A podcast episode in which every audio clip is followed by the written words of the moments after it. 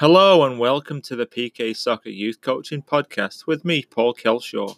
During this time, I will be discussing many topics surrounding the youth game and what people like myself are doing to improve the standards of coaching, player development, spectator understanding, and personal growth, especially here in the US.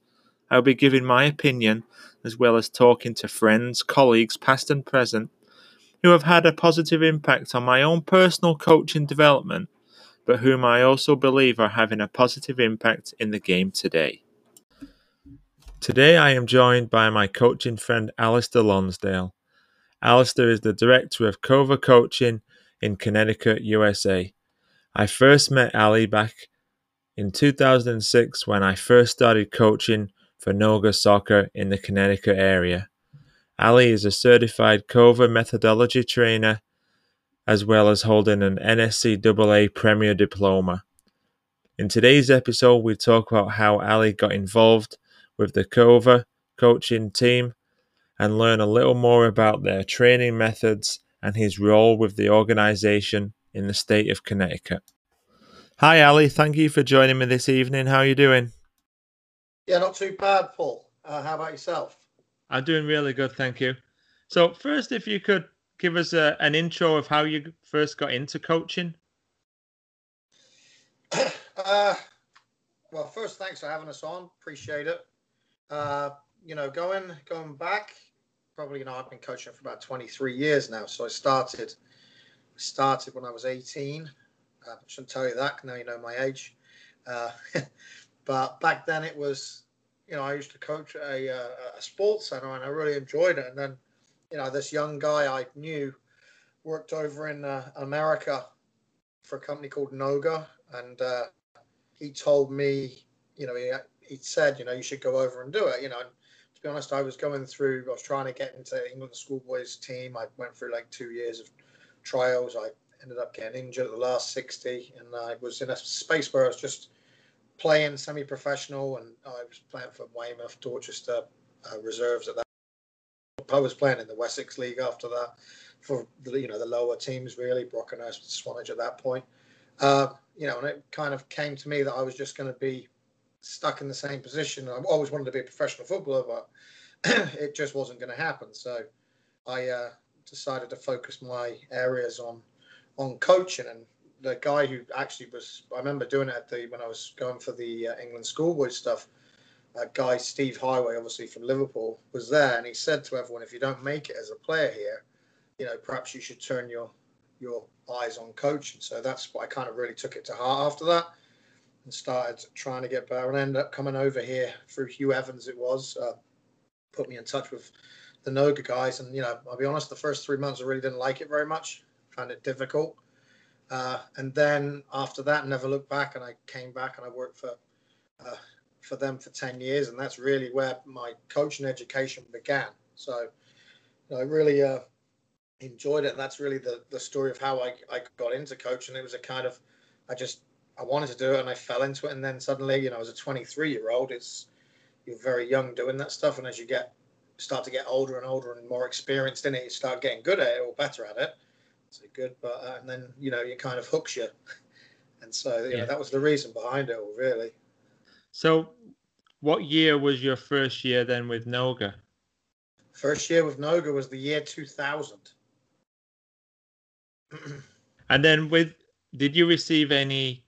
Was all like the staff training done here in the? Yeah, the staff training was was unreal back there. It was you know Tim took well predominantly there was a there was a lot of people that took it. Tim took Tim Bradbury took staff training. Gary took staff training, and then there was a, a great group of full time staff that was was here as well.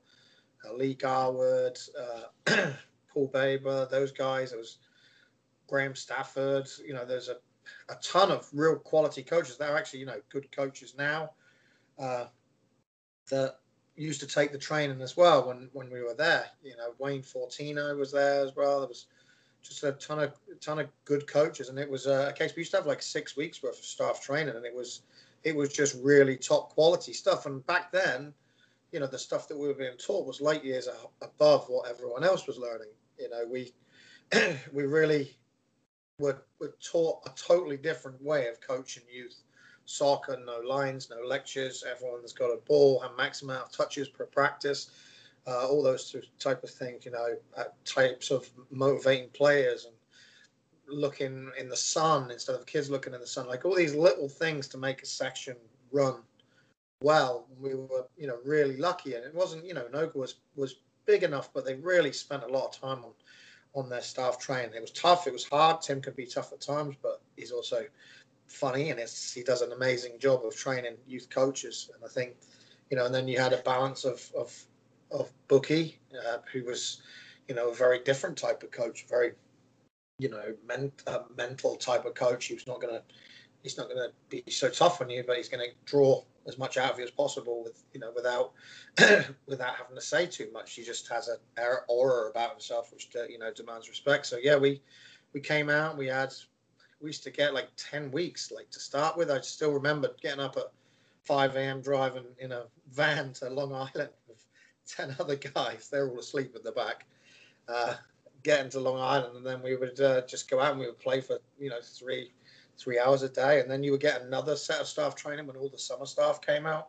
And that would normally be down at Adelphi, and it, you know, I was, I was lucky enough to get you know a good ten years of that from those guys. Well, it's funny we were saying that because we were just talking briefly off air about how um, that Noga mentality, and you just touched on it there. Like, obviously, no one no one enjoys waking up at, at five a.m.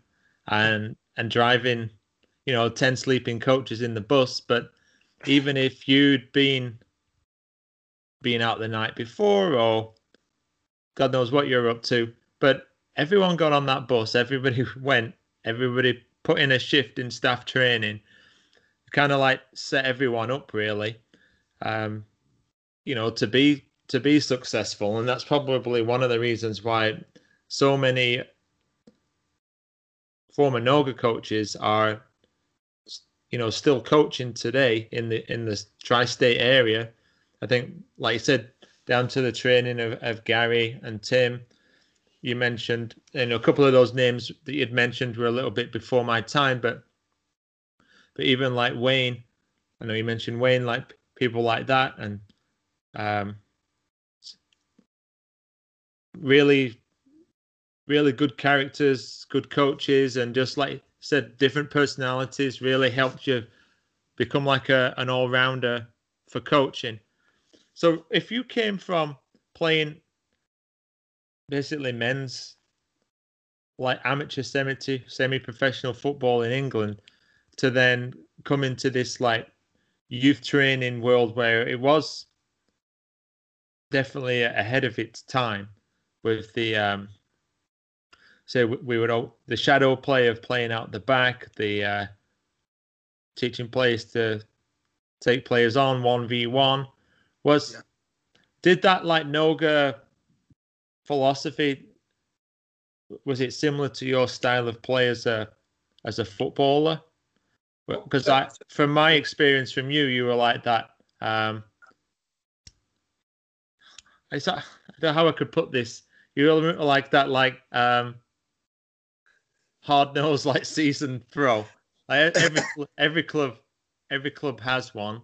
You know, um, I knew you were, you were very like good on the ball, but um, you like a tackle. uh, so uh, so how? Yeah, basically how you know coming from adult football to to this US setup was it a tough transition? I don't know. I found it. Uh, yeah, when I first came here, and it was like you know, emphasis on kids juggling and stuff like that. You know, and all the stuff, a lot of stuff that we didn't do as players in England. But I soon bought into it because I felt like you know what, I wanted. I want kids to be better at things that I'm not as good at. You know, I was. I could tackle. I could run quick. I win the.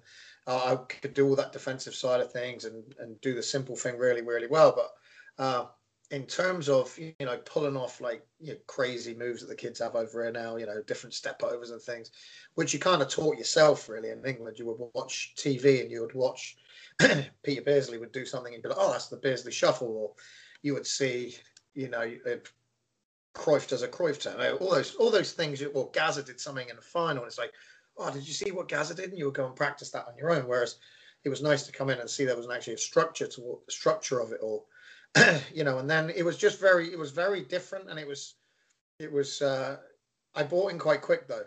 I definitely saw that it was good, and I really liked what I saw. And so then I was like, you know what, I want to make kids better at the things that I'm not as good at. You know, I, I want kids to be tough. I want kids to be hard in tackles, play well, do the simple thing well, be very well organized. But I want them to be creative. You know, and I want them to be able to do those things that you know us English players couldn't do back then. You know, at practice, if someone does a double scissors or something, he would get hammered. You know, the next minute, if if you did a scissors or nutmeg me or one of the other guys, you know, you're just going to get kicked the next time you get the ball. So it's kind of yeah. Yeah, and because in England that was that was why England was getting worse and worse and worse because they weren't concentrating on these things. So that's why I was saying it's so much. This curriculum was so far ahead of its time uh, over here at that point. So yeah, I bought into it really fast. You know? Yeah, because when I, I my first year with Noga was was 2006. So you were like, I suppose then you'd done it for for six years. So you were well established. It was really you, um, Dave Flower, Scott McBride. At the time, it was uh, Simon Noakes was there, but he was he was more like behind the the scenes things, like as far as being on the field. Um, yeah, you were definitely like one of the uh, one of the more senior members of of staff that definitely like picked up ideas from. Even I can remember having doing sessions with you in maybe somewhere like whether it was Stamford or Darien or New and somewhere like that. Definitely remember, um, you know, doing and then obviously the st- the staff training as well. So from you, so really, you'd mentioned that you touched on the on the juggling and the touches and the moves that you'd learn. Is that's when because I know from Noga you'd already had a you'd already done Coerver coaching before. Is that right? Yeah, so I went. I started at Noga in 2000. I left in 2003, and I worked for Coerver for a couple of years, uh, and then I ended up coming back to Noga. I'm working till 2010, and then you know, from that point on, uh, you know, things uh, changed. I left, you know, once I left Noga in 2010, I just went on my own and, you know, I worked at a private school, Greenwich Academy, uh, and coached the high school there. And Really have really thoroughly enjoyed my time there with, with those kids. And it's just a lot of fun and, you know, really enjoyable to, to learn how to deal, deal with more of the mental side of the game of teenagers you know, and what makes them tick and how to, you know, make an athlete successful. You might not be an all-round soccer player all year. You know, I was there, and then in and then in Greenwich, um, and I kind of started my own company up at that point. It was called Total Technique Soccer, and it was really doing a lot of stuff that I'd learned. You know, and, and it was, you know, we were really doing a lot of similar stuff to Coerver, and you know, it, what happens is for some reason, you know, uh, things happen for a reason. About four or five years, it was it four years? Yeah, four years ago, I uh, bumped into the old the guy who used to run Coerver. I was actually having a pint, and his name was Dave Johnson. and Dave, uh, Dave, you know, just said to me at that point, he said, you know, what are you doing, Ali? He said, why don't you uh, run Coerver Connecticut? And I was like, really? He's like, yeah. He said, you know, I don't run it anymore. Uh, he goes, I can make a call for you. And so anyway, we ended up meeting every week for six weeks. And uh, Dave called Charlie Cooke and, uh, you know, and Chaz and John and, and set it all up. And, you know, I ended up taking on uh, Coerver coaching for Connecticut. And, uh, you know, it's very sad after that. Uh, Dave, you know, Dave passed away. So it was kind of meant that it was just funny how we, we meant to to be there, and you know, and it all happened. So I know Dave all he wanted for me was to be uh, to to run Coerver because that's what was his. You know, he loved that. That was who I worked for back in the day. So okay. I ended up uh, taking it on again, and you know, obviously I there's a load of things that we used to do when you know at Noga, which was very much Coerver stuff. You know, yeah. so it was very it's very easy to to fall in. You know, the the Coerver methodology has been around for you know what are we now 36 years. It's been running. You know, it really is like great, great stuff. I I so into it, and you know, I we're very lucky. You know, the company is very supportive. They're very uh, much at the forefront of everything. You know, and Alf is constantly uh, building new curriculums for older ages as well now. You know, predominantly our curriculum is based for seven through 15 year olds, you know, but now we're starting to get an older curriculum in place. But, you know, it's as uh, Wenger would say, you know, if you, if kids aren't skillful, don't have a first touch by the age of 14, it's not going to happen, you know, so it's a case of uh, doing things the right way, you know, and the, and the curriculum, it's very much, based around you know it's a ball based system it's based around the uh, based around a, a, pyramid of development so you know the first part's ball mastery you know the the second part is uh, receiving and passing then it's 1v1 attack defense speed finishing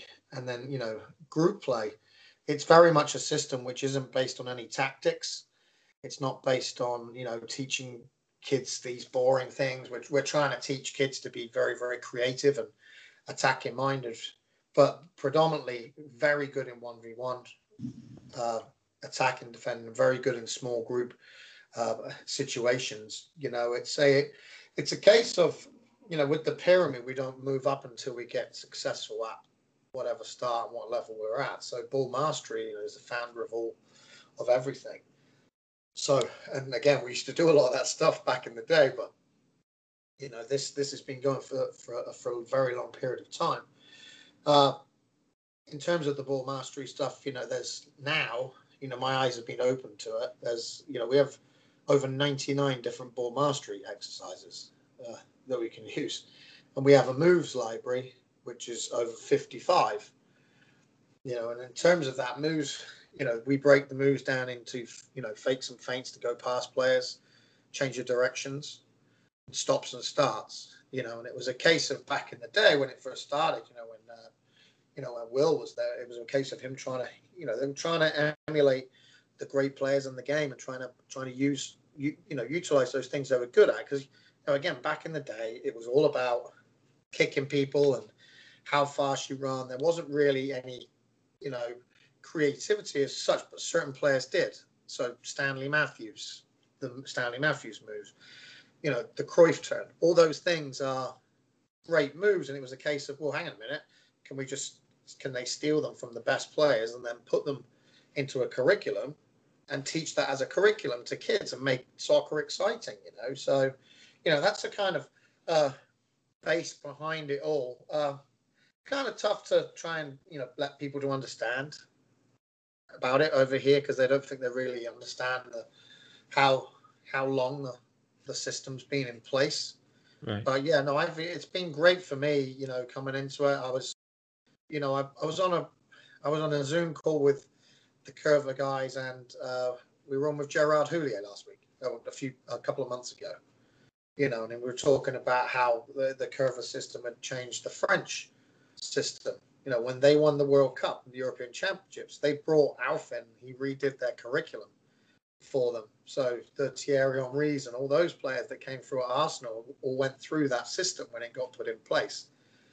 Yeah. In France. So yeah, it's a, it's a, it's very much bigger than, you know, I really didn't comprehend how much of a professional organization this is uh, until now being part of it. Now it's just like brilliant. You know, we all went to the convention in uh, down in in LA a year ago, and Gerard Houllier was there again, you know, with us there, and it was it's very much interesting. If you look at the endorsements, and again, you know, I happily I, I actually ended up coaching Kristine Lilly's niece, and Kristine's a huge Coerver advocate, you know, and it's just like you don't realize until you start to get into it how how much Coerver's had an influence in in world football. Well, I'm sure then you mentioned you mentioned those names and you know if it opened you up to opportunities to to meet these people or work with these people it um you know it only really strengthens you as a coach and and strengthens the program but if so it's for those that don't really know it so is is Coerver Coerver sorry it's um, is it supplementary training to say a team, or do you have your own teams? How how does it work if you're say a you know a a twelve year old so looking you know, to get what- better?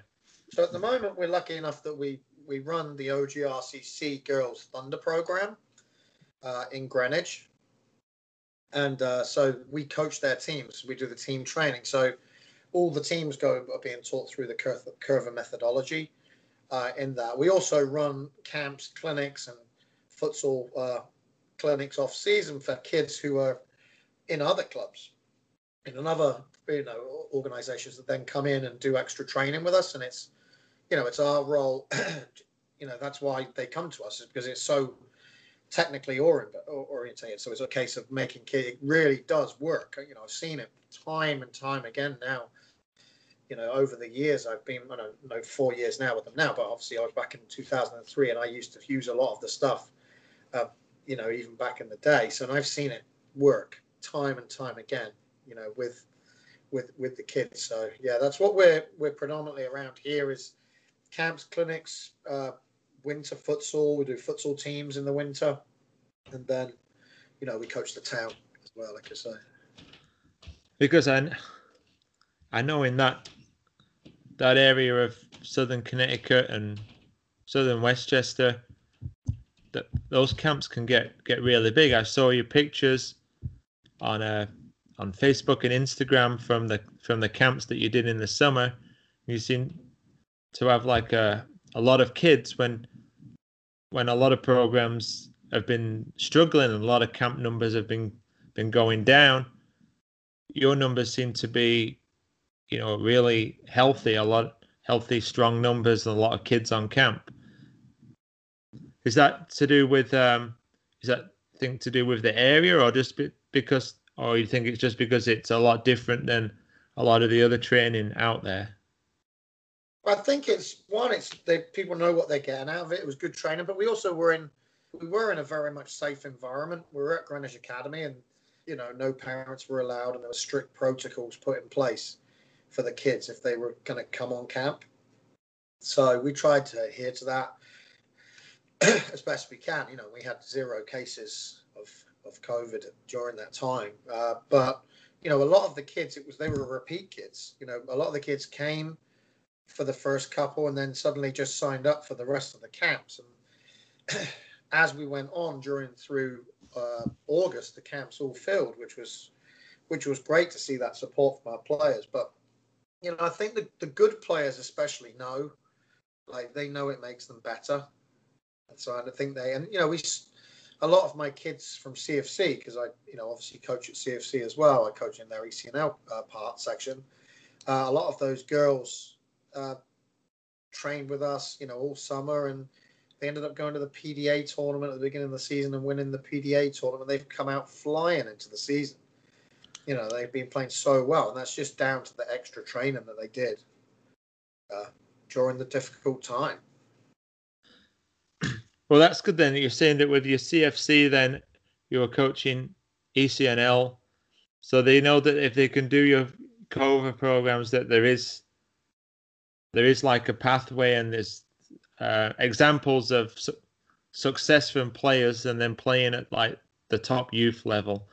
Because you, if you think about it, when you were going back to to like playing in England, you'd you'd probably think, oh, most parents, you know, back home when we lived back in England, it was like, well, this this kind of training would just be good for the pacey winger.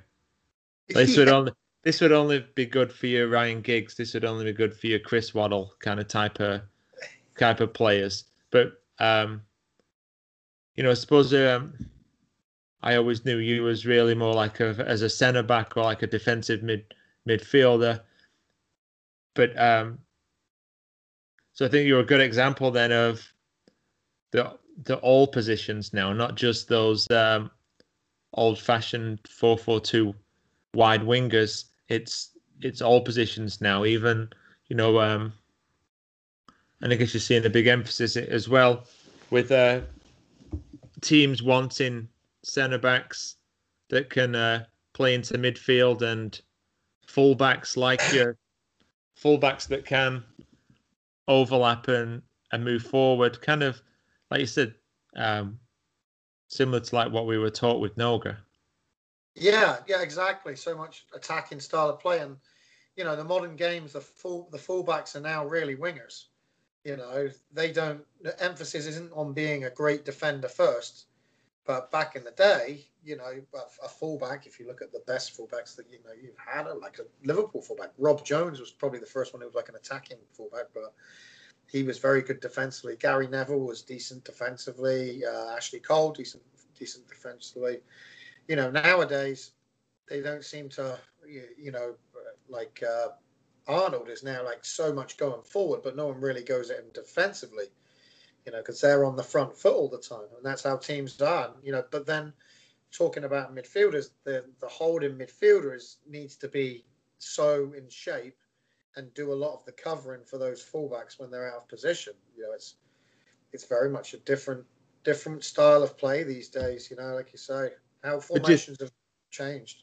Do you think that's then helped your program become more popular? That that that that type of player now is is desired is desired in all positions.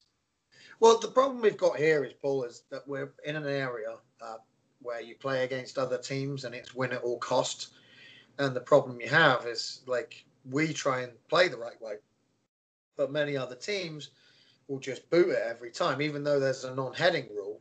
They use that to an advantage and they're just you know hit it as hard as they can up the field, knowing you can't head it. And then you know our kids will try and play out from the back every time, and and it's like a swarm of seven or six kids or whatever are swarming around two players you know, so it's really hard to be successful at what we do. But we stick to our principles, and we, and I'm a firm believer of it. When you get to the ages of 11, 12, 13, it really starts to turn. And our kids are the best kids, and those kids who just worried about winning never developed. And it's more the the probably from five through the end of the roster those kids never develop, and it's only the top, you know, top three, four, five, whatever, that will develop. So with us, we try and develop every single kid, and that's the that's the fight we have with it. But yes, that is the modern day game, and I think it's definitely good for us because we can uh, we can teach it. You know, people would see that that if you watch it on TV, that's what's being shown to you at practice. You know, we're trying to copy those things. So how many how many coaches do you have working with you in the program? Uh, currently, there's uh, we have uh, four guys that are pretty much full time on with us. You know, then we have a group of another four or five that you know come in through the summer and do other programs uh, with us. but you know, we have a core group of like four, maybe five guys that do pretty much everything right now. You know, obviously, if we do other programs, we can bring in the other guys. But yeah, because I remember um, when we were setting up this, you know, this chat, you had mentioned over the messages that it was like one of the best things that that you'd ever done. What was that like one thing that you could uh, put your finger on that you would say would has made it the most worthwhile?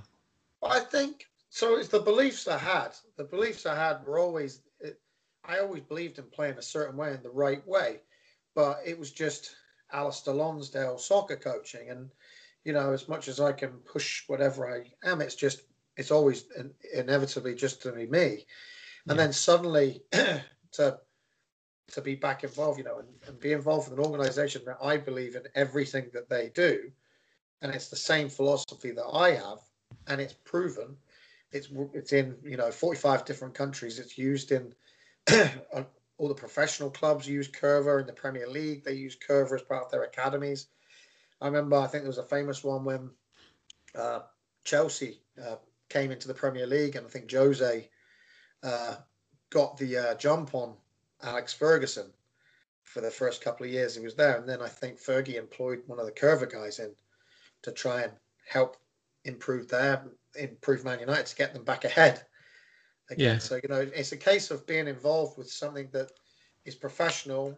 You know, they've got the credentials, it's behind them, and you know, and I believe in it. So is that on on like the the business side of things? Then has that been a big help with as far as marketing the program and the uh, I guess the, just the the resources that you have?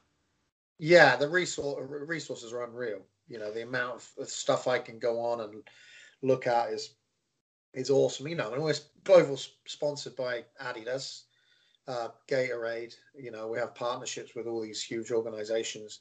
So all that stuff is just huge. You know, the infrastructure in place behind is just great to be part of.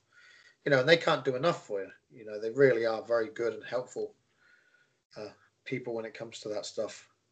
Yeah, because I was like, if, even for my coaching today, I had, you know, still got people.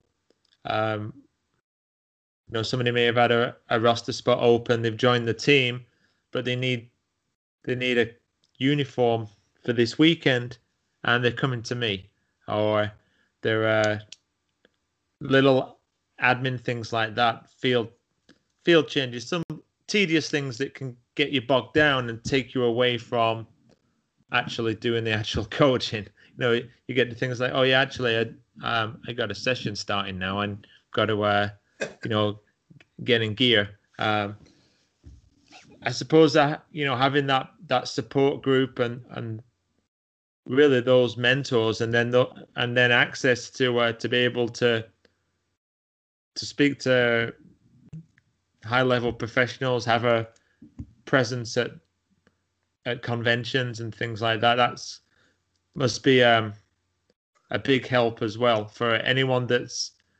you know that is maybe just training by themselves. That you know this is something that maybe they would they're lacking in their coaching, or if they're wanting to take their coaching to the next level, it seems like the the route that you've taken has been a you know been a huge success for you and and improve and the main point improving the players that you work with. Yeah and improving me as a coach as well you know. The one thing i always loved about noga was you'd you'd learn something new every year. You know and tim would always be you know as they'd say beg borrow borrow and steal if anything anything you see good. And I, it was always about trying to raise raise the levels of coaching. And you know and i went on a number of courses through i went down the NSCAA uh, one went down, got to my premier diploma and did all that with those ones. Uh, and you know those courses were okay. I like some of the stuff on there, but I always felt like I learned more from staff training when I used to do that with with Tim every year because it was just light years ahead. And now I've got that same buzz back again here now because I get trained. You know, we're constantly trying to be taught new stuff. They're coming out with new diplomas, and we have our own a diploma, diploma one and two, and you know they train coaches. There's lots of online training tools and stuff like that. So I'm always being tested, you know, and they put you through every year. It gets we get new stuff given to us that we have to take. Well, that's good that you said there. Saying like give you like a buzz, or you yeah. know, it's uh, it, it is kind of easy to get to get bogged down and just keep doing the same thing, but and the fact that you've still got new ideas and this is like the first time I've probably spoken to you in maybe like seven, eight, yeah, eight years or so. But then you can still sense that like enthusiasm. You've still got that enthusiasm and that passion, and and you're wanting to get better, and you're um. You seem just as upbeat and as fresh as probably first day you stepped off the boat onto the field, which is like a, um, you know, a, a, really good thing to hear about. Well, it's um. As it's I said, like just I, the reason I'm happy, Paul, because I, I actually lo- I love to see the kids in their final product, and when you see them get older, and when you see them to go to college, and then, you know, if, even if it's just making their freshman team at high school, you know, sorry, making their varsity team as a freshman at high school, or all those things, and you see all these kids develop, and suddenly when they're older, you know, a ton of them have played. You know, I've had a load that have gone through college now, and it's just so rewarding to see those kids. You know, regardless what level they get to, that you had an influence on them. You know, at some point. Yeah, and it's also like the year 2020 that all coaches have had a have have had it rough. Um, as the fact that you still seem, you know, energized and and ready to go. What what's going to be big in 2021 for Ali Lonsdale and Coerver in in your area? Uh, I just, you know, I think hope we hopefully we we keep expanding and we keep just doing a good job. You know, it'd be to be honest, just for me, it would just be nice to be back to normal again. just be out there and not have to worry about regulations, wearing a mask and all that. It'd just be nice to to be back to how it all you know it was before. Yeah, yeah. Well, Ali, it's been great talking to you and great insight into the Coerver method. method I can't even say it now. The methodology, um, and uh, I look forward to uh, to seeing your your videos on social media and staying in touch. Yeah, brilliant. No, thanks again, Paul. It's been a pleasure catching up. Thanks, Ali. I hadn't talked to Ali for several years, so it was a pleasure to catch up with an old friend and colleague. You can tell that he has a lot of passion and desire to improve his players using the Coerver methodology. It's also good to see an organisation put as much emphasis on coach development as it does player development. His enthusiasm to develop confident, creative, and skillful players has been an overwhelming success for many of the clubs and schools he has worked with in the Connecticut region. Thank you for listening to the PK Soccer Podcast. Don't forget that you can follow me on Twitter at Paul Kelshaw, Instagram at Paul Kelshaw, like my Facebook page at PK Soccer Inc., or send an email Paul Kelshaw at pksoccer.org. I would also be grateful if you could give the podcast a review and a rating and share with your fellow coaches and friends. Thanks for listening. Goodbye.